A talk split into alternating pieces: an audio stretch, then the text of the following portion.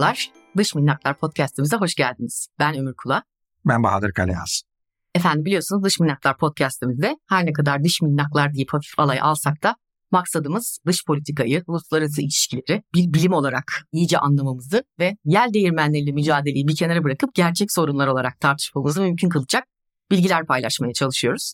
Bugün de malum seçim yaklaşıyor. Biraz dış politikayı, uluslararası ilişkileri yaklaşan seçimlerin olası sonuçları üzerinden konuşalım diyorum hocam. Hemen şeyden konuya girelim istiyorum. Yaklaşan bir seçim var. Sabah akşam bunu konuşuyoruz ama eminim ki dış minnaklar da bizi konuşuyor. Dışarıdan nasıl görünüyor Türkiye'nin seçim süreci? Yani şu kuklacılar almışlar ellerine kimin Türkiye'de iktidara geleceğine karar veriyorlar desek tabii çok ilginç olur ama e, dünya böyle bir yer değil ve hiç kimse de dünyayı tek başına yönetemiyor. Amerika Birleşik Devletleri çok güçlü ama yegane güçlü değil. Her istediğini yapabilenlerin olduğu bir dünyada değiliz. Zaten öyle olsaydı çok farklı yerlere giderdi. Diğer taraftan tabii ki yani olacak duayı anlayıp ya bu dua zaten olacak ona bir amin diyelim diyenler de oluyor ve gereği ona göre de konum alıyorlar. Çok üzücü bir durum var her şeyden önce.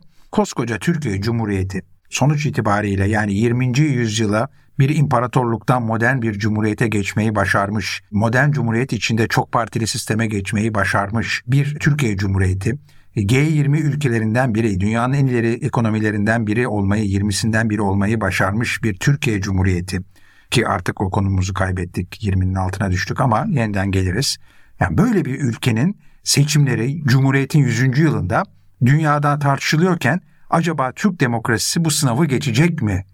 Sanki bir Latin Amerika ülkesi de seçimlerin sonucuna göre iktidar değişikliği normal olur mu? Yoksa antidemokratik bir seçim mi? gibi konular tartışılıyor. Bu tabii çok üzücü ve katıldığım tüm toplantılarda dünyanın her bir tarafında bu konuyu gündeme getiriyorlar. Yani seçimin sonucu ne olur da e, seçim günü veya iki tur olursa iki tur arasında şiddet olur mu? Türkiye'de ortalık karışır mı? Acaba iktidar seçimi kaybederse bunu doğal olarak kabul eder mi? gibi yani Türkiye'nin Türk demokrasi tarihiyle, Türk demokrasi kültürüyle bağdaşmaması gereken, bir araya gelmemesi gereken kaygılar gündeme getiriliyor. Bu da ülkenin saygınlığını, ülkenin uluslararası ilişkilerdeki gücünü, Türkiye Cumhuriyeti vatandaşlarının gururunu, onurunu ve de menfaatlerini doğrudan o çok olumsuz etkileyen bir tablo.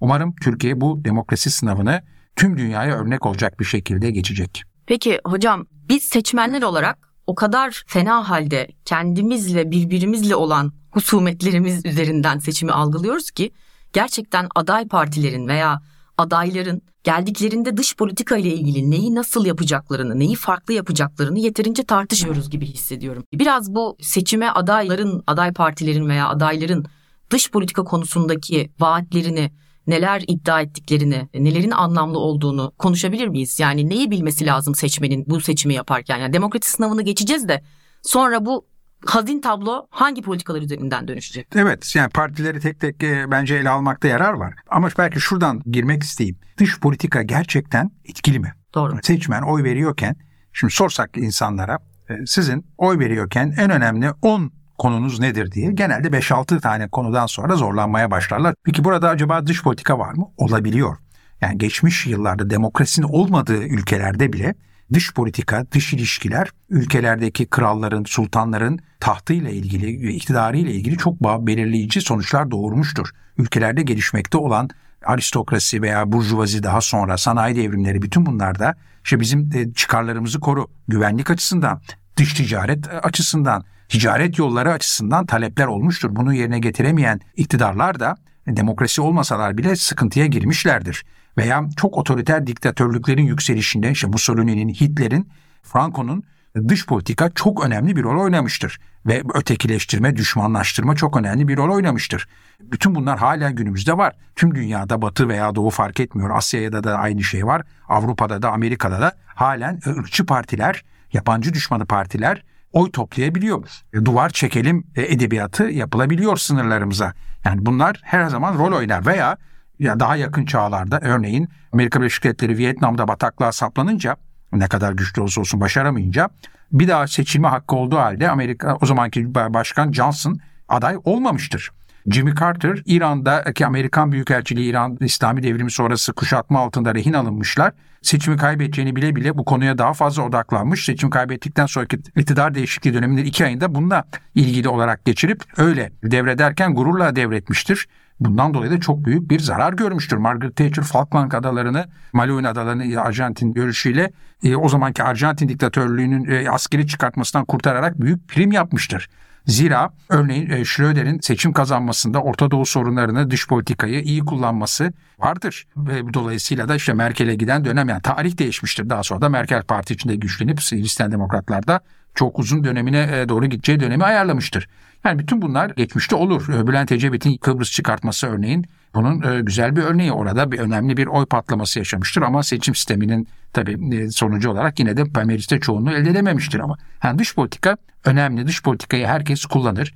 İktidara gelmeye yakın olan siyasi liderler örneğin gidip uluslararası ortamlarda fotoğraf çektirmeyi veya işte görüntü vermeyi severler. Bakın ben dünyada da saygın bir lider olarak gelmekteyim. İşte Obama örneğin seçim kampanyasının bir noktası gitti Berlin'de büyük bir miting yaptı.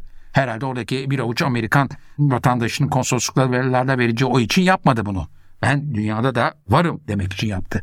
Dış politika önemli fakat belirleyici olabiliyor mu? Doğrudan belki olmuyor fakat aradaki etkileşimi iyi kuran ve anlatan partiler burada başarılı olabilirler. Popüler kavramlar üzerinden maalesef dış politikayı de bir takım e, kavramlara indirgeyerek daha doğrusu söylemleştiriyormuş gibi hissediyorum partiler bu seçim öncesi işte.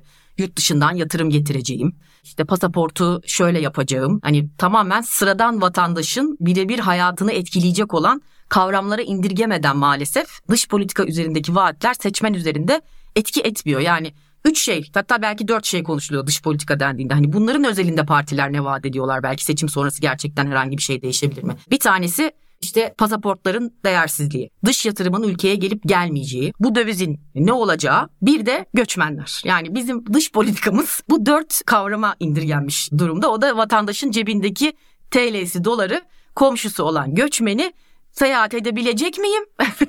bir de hani bir şirkette çalışıyorsa hani ben kendi müşterilerimden de biliyorum. Yeni ortaklıklar kurmak çok zor. Gerçekten ithalat ihracat imkansız hale geldi. Kredi yok. Hani inanılmaz vergiler söz konusu. Yani çok ciddi bir sıkışmışlık da var bu anlamda dış politikanın önünü açması gereken. Ya bu dört konuda yani gerçekten sağlam bir dönüşüm vaat ediyor mu seçim? Kim gelirse gelsin. En azından konuşuluyor. Programlara baktığımızda çok ayrıntılı bir, e, bir vizyon yok gibi fakat ve biraz daha farklı açılardan bakarsak ortaya bir tablo çıkıyor. Yani dış politika 21. yüzyılda önemli bir evrim geçirdi. Örneğin İngiltere, Birleşik Krallık 21. yüzyılın başından itibaren dış politikasını farklılaştırdı. Ticaret ve iş dünyasını destekleyecek birimler kurdu. Laptop diplomat denen yani her yerde e, illa bir büyükelçilik açmadan Afrika'da birçok yerde değişik başkentlerde sürekli dolaşan büyükelçiler atadı ve de vatandaşa sürekli e, bir iletişim ile vergilerinizi biz dış politikada nereye harcıyoruzu anlatmaya çalıştı örneğin. Bunu başka ülkelerle takip ettiler. Bugün birçok Dışişleri Bakanlığı e, yapay zeka kullanma ve yapay zeka çağında diplomasi eğitimi verdirtmeye başladı kendi Dışişleri Bakanlığı mensuplarına. Finans ile, teknoloji ile, çevre ve enerji diplomasisi ile bildiğimiz klasik dış politikanın iç içe geçtiği bir dönemdeyiz. Dolayısıyla aslında partilerin diğer tüm alanlarda vergi politikasından çevreye, eğitimden kur politikasına kadar vaatleri veya yapacakları veya yapabileceklerini iddia ettikleri her konu dış politikayı etkileyecek. E bunu da oturup da seçim zamanı vatandaşlara uzun uzun anlatmak tabii biraz karışık. Sonuçta bir diyalektik bir evrim içindeyiz. Siyasi iletişimde her zaman bunun e, yeri çok da fazla, alanı çok da fazla olmuyor. Yine de e, anlatmak, e, yalın bir şekilde anlatmak gerekir. Bu da önemli bir tabii iletişim gücü gerekir. Evet yani partilere tek tek baktığımızda bir kere yani tüm dünya da aynı şeyi yavaş yavaş görmeye başladı dış politika ile ilgili en önemli konu Avrupa Birliği olarak ortaya çıkıyor. Partiler en çok bu konu üzerinden gidiyorlar. Şimdi bir tarafta iktidar partisi diyor ki Türkiye için dünya zor dönemlerden geçiyor. İstikrarsızlık var, işte savaş var, o var, bu var. Dünyanın tanıdığı güçlü liderlik dönemi diyor. Bir taraftan muhalefet partileri diyorlar ki güçlü liderlik döneminde ülke ekonomide bu kadar çöktüyse ekonomide çökmüş bir ülkenin de dış politikada zaten adı olmaz. Artı güvenilir olmak gerekir. Artı demokrasi ve hukuk devleti olarak ülkesinde iler, ülkesini ilerletmeyen bir lider dünyada niye güçlü olsun? Başka bir yaklaşım diyor ki ya sonuçta kim kazanırsa dünya onunla iş yapacak, onu tanıyacak. Ama olan Türkiye'nin tabii bir takım güç kat sayılarına olursa olur.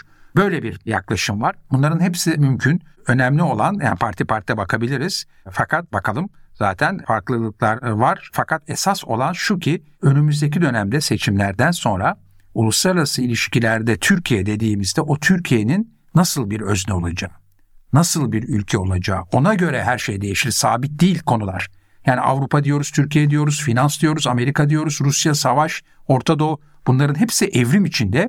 O denklemdeki Türkiye'de bugünkü Türkiye değil, seçim sonrası Türkiye olacak. O zaman o seçim sonrası Türkiye'nin sadece dış politika veya diplomasi değil, finansal istikrar, ekonomik kalkınma, sosyal ilerleme kimliği de en az dar alandaki diplomatik hareketleri kadar belirleyici. Peki biz e, seçimden sonra dostumuzu düşmanımızı yeniden tarifleyecek miyiz? Yani böyle bir e, değişim öngörüyor musunuz? Yani dövizi suçlu, göçmenleri kardeş gördüğümüz bir dünyada farklı bir yere doğru evrilecek miyiz? Evrileceğiz mutlaka hiçbir şey sabit kalmaz. Yani sonuç ne olursa olsun kalmaz. Bir kere her şeyden önce hani İngilizce deyimiyle money talks çok hazin bir aslında kavramdır ama Merkez Bankası rezervlerin kadar konuş dünya ile olan e, ilişkilerinde. Bu çok önemli. Yani Cumhuriyet kuruluyorken e, ne yapıyorlar? Dünyada yani bir an önce güçlenmek gerekiyor. Yani Lozan Anlaşması'nda önemli müzakerelerin önemli bir kısmı ekonomik konulardır, iktisadi konulardır. Sonra İzmir Sat Kongresi gibi alanların hepsinin bir uluslararası ilişkiler boyutu var. Yani Türkiye nasıl bir ekonomik yönetim içinde olacak, finansal olarak nasıl bir yatırım ortamı olarak, para politikası olarak, kurumlar olarak yani ekonomiyle bağlantılı olarak da hukuk devleti olarak, yargı reformunu başlatıp başlatmadılar nerede olacak? Yapısal reformlar. Yani yapısal reformlar, yapısal reformlar nedir bu yapısal reformlar gibi bir tekerleme oluştu Türkiye'de son zamanlarda. Yapısal reformlar işte nedir? Anayasa en başta olmak üzere, bankacılık kanunu, finansal piyasalar, iş piyasaları, eğitim belki de en temeli, yeşil dönüşüm, dijital dönüşüm bunların hepsinde yapısal reform gerekiyor. Yapısal reformların sonucu orta vadede alınır. Eğitim reformu dahil olmak üzere 3 ile belki 13 yıl arasında. Fakat yapısal reformları başlatmış olmanın ve bu başlatmayı saygın bir şekilde, güvenilir bir şekilde yapmış olmanın sonuçları hemen alınır. Türkiye bu yola girdi ve bunda ikna edici bir şekilde girdi. Kur politikası. Türkiye belki faizi yükseltti ama öyle bir takım şeyler yapıyor ki bu faiz önümüzdeki dönemde aşamalı olarak düşecek. Bunu görüyoruz dedikleri anda yükseltmek bir işe yarar faizi örneğin. Çünkü bunları çoğaltmak mümkün. E, dolayısıyla evet yani şeye bakalım yani parti parti bakalım. E, iktidardaki parti bu dış politikada işte Rusya ile Avrupa Birliği arasında dengeyi sağlayarak ve de işte bu şekilde daha kişi odaklı olarak götürmeye çalışacak gibi gözüküyor. E, tabii bir takım söylemler çıktı. İşte dünya Türkiye'de iktidar değişikliğini istiyor çünkü işte Türkiye'yi bölmek istiyorlar, parçalamak istiyorlar filan. Bunlar tabii Türkiye'ye yapılmış bir hakarettir. Türkiye'yi muz cumhuriyeti gibi görmektir. Hiç kimse Türkiye'yi yıkamaz. Dünya ne dünyada böyle bir güç var ne Türkiye yıkılabilecek bir ülke ve bu konu öne sürenler gerçekten Türkiye'nin cumhuriyet değerlerine, demokrasisine, halkına hakaret ediyorlar. Güvensizlik içindeler. Özgüvensiz toplumlara kimse güvenmez. Böyle bir şeyden uzak kalmak gerekiyor. Muhalefete bakalım. Millet İttifakı içinde Cumhuriyet Halk Partisi zaten yani yıllardır Avrupa Birliği politikasını düzgün götüren bir parti. Söylemlerine baktığımızda işte Sayın Kılıçdaroğlu'nun ben dünyadaki birçok konuşmasını izledim. Avrupa Parlamentosu'nda izledim. Son derece bir Avrupalı lider gibi konuşuyor. Brüksel'de temsilcilikleri var yıllardır. Gayet güzel işler yapıyor. Aynı zamanda baktığımız zaman diğer nasıl yankı yaptığını işte Avrupa Sosyalist Partisi ve Avrupa Parlamentosu'ndaki sosyalistler ve de demokratlar ve ilericiler grubu bunların hepsi Kılıçdaroğlu'nun adaylığını destekliyorlar. Bu iyi bir şey bir kere. İyi Parti, e, Sayın Akşener'in meclisteki konuşmasını dinledim. Avrupa Birliği Türkiye için bir küresel rekabet meselesidir diye girdi söze ve son derece güzel ayrıntılı bir şekilde bir Avrupalı, bir uluslararası lider vizyonuyla bunları anlattı. Deva Partisi Sayın Babacan zaten AB konusunda son derece bunun ekonomik istikrar ile ilişkisini de yaşamış. Ekonomi Bakanlığı, Avrupa Birliği Baş Müzakereciliği, Dışişleri Bakanlığı bütün bunları yapmış bir insan. Ve izlediğimiz zaman en son Halk TV'de yine izledim. Son derece yani bu konuda bir ders niteliğinde yani alın Harvard'da okutun gayet güzel anlatıyor. E Sayın Davutoğlu Gelecek Partisi onun başbakanlığı döneminde vize sorunu ve gümrük birliğinin yenilenmesi aşamasına çok yakınlaşmıştı. Ondan sonra birden ne olduğunu anlamadan başbakanlıktan uzaklaştırıldı. Yani çok yakındı. Hatta bir e, Washington Brüksel ziyaretten arifesindeydi bütün bunları ilan etmek için. Saadet Partisi, Demokrat Parti bunlar da hepsi zaten Demokrat Parti'nin geldiği gelenekte Avrupa Birliği ile Avrupa Ekonomik Topluluğu ile o zamanki ortaklık anlaşması müzakeresi sürecini başlatan parti zaten. Bütün bunları dikkate almakta yarar var ve diğer tüm partiler açısından da HDP açısından da tip açısından da ülkenin demokrasinin gücü için Batı ile ilişkilerin ötesinde Avrupa Birliği sürecini tekrardan canlandırmak var. Olmalı. Çünkü olduğu zaman Türkiye ekonomik olarak daha ileri gidecek. Daha kuşkucu yaklaşan partiler olabilir, olmayabilir ama esas olarak Türkiye demokrasisiyle, hukuk devletiyle, yargı reformuyla Avrupa Birliği sürecinde tekrar bir yola girmeli. Avrupa Birliği tabii ki değişecek. Yani bugünkü Avrupa'ya üye olmak artık birçok ülke için imkansız. Ama Avrupa daha geniş, çok çemberli, farklılaştırmış entegrasyona doğru gidiyor. Yani bugünkü Avrupa'ya, bugünkü Türkiye değil, yarın daha esnek üyelik formülleriyle gelişmiş konfederal bir Avrupa'ya Türkiye'nin üyeliği söz konusu. Ama bugünden yarına gümrük birliğini yenilememiz gerek. Bunun içine sosyal boyut olmalı, yeşil dönüşüm olmalı, dijital dönüşüm olmalı. Bütün bu konularda belli bir söz birliği var partide, muhalefet partileri arasında da e, ve de tabii vize konusu. Aynen. Şimdi pasaportun kıymeti çok vatandaşı tetikleyen bir şey. Özellikle hani istatistiklere baktığımızda da görüyoruz. Ee, gerçekten gidemiyoruz. Yani ben kendimden örnek vereyim. Çok daha genç bir yaştayken, bundan çok daha az para kazanırken dünyanın geri kalanıyla olan etkileşim frekansıma bakıyorum. Hani tatillere gidebilen, hani dışındaki konferanslara gidebilen, bütün bunları bu anlamda finansal olarak karşılayabilen ben Bugün artık bunları yapamıyorum. Bunun da tek sebebi aslında kişi başına düşen milli gelirin dünyadaki karşılığı bir, dövizin geldiği durum iki ve pasaportumun değersizliği. Yani bugün vizeye başvurabiliyorsunuz. Bunun önünde bir engel yok. Fakat o sonuçlanmıyor. Yani size e, gideceğiniz tarihten 3 ay sonraya randevu vererek zaten gidemeyeceksin diyorlar. Bu vatandaşın yani seçimde oy kullanacak olan insanın oyunu doğrudan etkilemesi gereken bir şey. Yani seçimin sonuçlarında işte üç tane senaryo var diyelim. İktidar iktidarda kalır. Bir senaryo. Muhalefet gelir. iktidar komple değişir. Bu ikinci senaryo. Ya da birisi başkanlığı alır, diğerisi meclisi alır ve ikili bir yapı oluşur. Şimdi bu üç yapıyı düşündüğümüzde bizim cebimizdeki para ve dış dünya ile olan münasebetimiz ne yönde olumlu gelişebilir ya da ne yönde ne beklemeliyiz yani bu konuda?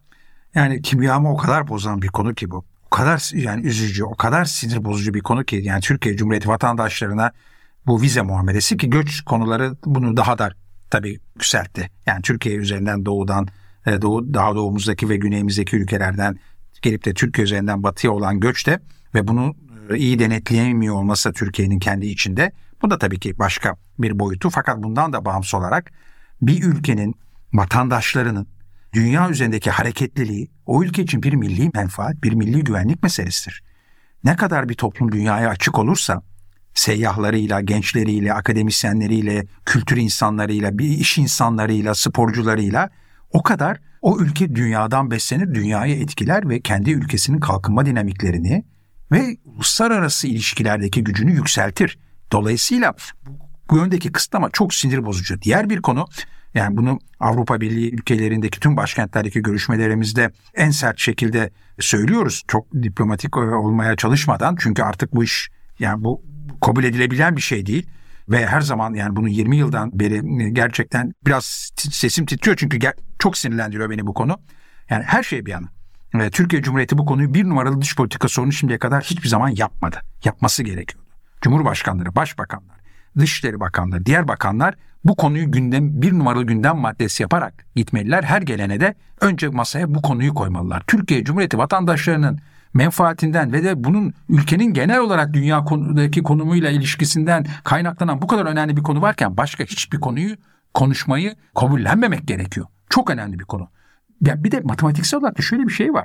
Şimdi diyelim ki bir takım bir ülke Amerika Birleşik Avrupa'daki bir ülke Avrupa Birliği Schengen bölgesi Türkiye'den belli bir hesap yapıyor. Diyor ki Türkiye'de şöyle şöyle sorunlar var. Dolayısıyla belli bir oranda belki yüzde beş belki yüzde on istenmeyen kişi gelmesi olasılığı var. Doğru. Yani bu kaçak işçi olabilir, örgütlü suça bulaşmış biri olabilir, terörist olabilir, şu olabilir, bu olabilir. Dolayısıyla bu oran yüksek, olasılık yüksek. Ben vize uyguluyorum. Tamam, Türkiye'de bunu yapıyor diğer ülkeler. Hadi buraya kadar anladı pek. Ama diyor başka bir ülke, X ülkesi. Ya oradan gelecekte oran yani risk çok düşük. E, dolayısıyla bunu göze alabilirim. Ona vize uygulamıyorum diyor. Bu da tamam. Bunu da aynen Türkiye yapıyor. Peki bir Türkiye Cumhuriyeti vatandaşı vize için başvurdu. Artık olacak tüm belgeleri verdi. Ona vize verildi. E ona vize verildiği an artık o demek ki o riskli grupta değil. Doğru. Hatta o X ülkesi vize uygulanmayan ülkeye göre daha da güvenli bir kitle oluşturdu. E ama vize uygulanmayan ülke vatandaşı için fiili durum ömür boyu vizesi var aslında. Doğru. Değil mi? O zaman niye Türkiye Cumhuriyeti vatandaşına bir kere vize veriyorsan ömür boyu vermiyorsun? Çok Hadi onu bilemedim 10 yıl vermiyorsun, çok girişli vermiyorsun. Çok daha güvenilir istatistik olarak. İşte bunu bu şekilde masaya koymak gerekiyor. Bunun peşini bırakmamak gerekiyor. Bu çok önemli bir konu. Ha, göç meselesini Türkiye daha yönetebilirdi ve bundan kaynaklanan ek sorunlar var. Yeni dönemde mutlaka hangi parti iktidarda olursa olsun bu konuyu çözmek zorunda. Fakat bu da o kadar kolay değil. Suriye ile anlaşma yapmak gerekiyor. Şimdiki yönetimle anlaşma yapmak gerekiyor. Şimdiki yönetimin Türkiye'den gelecek ve de resmi olarak Türkiye'de olması meşru olmayan birçok kişiyi geri alması gerekiyor. Türkiye Cumhuriyeti'nin de o insanları geri gitmeye ikna etmesi gerekiyor. Buna insani koşullarda yapmak gerekiyor. Göç konusunun ülkelerin kalkınmasında tarihsel olarak ne kadar önemli ve o aslında olumlu olduğunu da unutmadan yani göçü ve göçmenliği kötü bir şeymiş olarak da topluma anlatmamak gerekiyor Türkiye Cumhuriyeti. Göçmenlerden oluşan bir ülke. Yani Orta Asya'dan tutalım işte Greko-Romen kökenlerden Balkanlar, Kafkasya Dolayısıyla göçmenlik kötü değil ama göçmenlikten veya düzensiz ve hızlı göçten oluşan sorunların iyi yönetimi ile ilgili olarak görmek gerekiyor bu konuyu. Ve bütün bunlar içinde e, yeni dönemde nasıl olur bilemiyoruz. Fakat muhalefet partilerinin güzel çalışmaları var. E, bilim insanlarından daha da çok yararlanarak daha sağlam hukuksal ve insani temelleri oturtmaları gerekecek. Her şey bir yana Avrupa Birliği ile müzakerelerimizde çok daha güçlü olmak gerekecek her açıdan güçlü olmak gerekiyor. Ama güçlü olmanın koşulu önce demokrasi, insan hakları, düşünce özgürlüğü, hukuk devleti ve iyi ekonomi yönetimidir. Bütün bunlar da iyi bir noktaya gelmiş. Türkiye'nin e, müzakere gücü vizeden Kıbrıs'a, işte Kafkasya konularından Avrupa Birliği ile ekonomik çıkarlarımız için masaya tekrardan oturmaya kadar her alanda çok daha farklı olacak. Moskova'da da, Riyad'da da, Pekin'de de, Berlin'de de, Brüksel'de de, Washington'da da bir Türk Cumhurbaşkanı, bir Türk Dışişleri Bakanı, bir Türk Avrupa Birliği Bakanı, Ekonomi Bakanı çok daha farklı olacak. Bugünkü değil arkasında reformlarıyla, dünyadaki duruşuyla yükselmiş bir Türkiye'nin bakanları olarak, diplomatları olarak, bürokratları olarak, insanları olarak veya sivil toplumsal ilişki, akademik, kültürel tüm ilişkilerde, iş dünyası işlerinde farklı bir ülkenin vatandaşları olarak ve onları o, o pasaportun değeri farklılaşmış olarak, yükselmiş olarak var olacağız. Bunun da sonuçlarının olumlu olması şart. Peki özellikle birkaç kere vurguladınız. Yani evet hukuk devleti, sosyal kalkınma bunlar tabii ki çok kritik ama eninde sonunda vatandaş da dış minnaklarda sizin de dediğiniz gibi konu dönüp dolaşıp paraya geliyor. Vatandaş cebindeki paraya bakıyor, yurt dışındaki yatırımcı içerideki fırsatlara bakıyor, ekonomik fırsatlara. Ve biz ne yazık ki vatandaşlar olarak bunu döndürüp dolaştırıp hep dövizin ederi olarak algılıyoruz. Yani döviz yükseliyorsa bittik, döviz düştüyse iyi durumdayız. Şimdi bu seçimle ilgili de sanki hani seçimin sonucunu belirleyecek yegane parametre yine dövizmiş gibi lanse ediliyor ve şöyle bir söylenti var. İşte döviz baskılanıyor. Yani aslına bakarsanız dış politikada diye gücümüz istatistiki olarak içeride bu parametreleri ne kadar doğru ve şeffaf yönettiğimizle de alakalı. Yani döviz bugün olması gereken değerde mi? Birinci sorun bu. Seçimden sonra döviz olması gereken değere çıkarsa veya inerse bunu biz nerede öngörmeliyiz? Partilerin bu konuda yapabilecekleri bir şey var mı gerçekten? Yoksa bana vatandaş olarak şöyle geliyor. Seçimin sonucu ne olursa olsun biz bir dibi göreceğiz. O dibi görmeden de hani doğru politikalarla adım adım gitmeden varılacak bir yer yokmuş gibi. Yani bu döviz e, cebimizdeki paranın değeri meselesi seçim sonrası sizce nereye gelecek? Bu uzay filmlerinde bazen şöyle bir şey olur. İşte bir kara delik veya bir plazmanın içine girerler bir nebulozite bir şeyler olur. Gemi girdikten sonra artık hiçbir fizik kuralının anlamı kalmaz. Böyle her şey bir e, garip bir boşluktadır tanımlanamayan filan. Renkler karışır, işte görüntüler karışır. Türkiye orada. Yani hani ne olacak sorusunun yanıtı işte oluyor zaten. Bu daha ne olsun? Yani koskoca Türkiye Cumhuriyeti'nin lirası muazzam bir değer kaybetti tarihte. Ya ekonomik krizler niye olmuştur dünya tarihinde? Bakalım yani Türkiye Cumhuriyeti tarihinde veya dünya tarihinde ekonomik krizler genelde şundan olur. Savaşlar olur. Ülkede iç savaştır. Tamam. Kriz. Veya ülkenin ihracatı işte belli şeylere dayalıdır veya geliri. Onlarda bir sorun olur. Turizme bağlı bir ülkedir. Turizmde bir şey olur. Pat, kriz petrol ihraç ediyordur Venezuela falan. Orada bir şey olur pat kriz. İşte ülke büyük doğal felaket olur. İşte yanardağlar patlar bilmem çok depremler olur. İşte tüm ülke küçük ülkeler tabii daha şey pat kriz. Başka ne olabilir? İşte genelde ödemeler dengesi. İşte ülkenin yapısallaşmış çok uzun süreli artık içinden çıkılamayacak makroekonomik temel sorunları vardır. Kamu borçlarını döndüremez, iflas eder. Bütçe açığı artık hiç olmayacak bir noktaya gelmiştir, iflas eder. Bundan dolayı olur. Veya siyasetçiler yanlış kararlar alırlar. Afrika diktatörlükleri falan bunun zamanında çok yaşadılar. Ondan da kriz olabilir ama toparlarlar tabii. Yani çok uzun süre olmaz. Fakat bizdeki gibi bir kriz ilk defa oluyor. Anayasayı değiştir, sisteme değiştir, çok aceleye getir bunu. Devlet birden sekteye uğrasın, çok kişiselleşsin iktidar. Bir takım dış politika kararlarıyla ülkenin tüm dünyadaki dengelerini boz. Oradan füze alacağım de, oradan insanları hapse atıyorum de bir şeyler filan. Böyle bir şekilde ve dünya güvenini kaybetsin ve piyasalar birdenbire çatırdamaya başlasın. Merkez Bankası herhangi bir devlet birimine dönüştürülsün talimatla iş yapan e, ve aldığı kararlar dünya ekonomik teori birikimiyle çelişsin. Sonuçlar kötü olsun.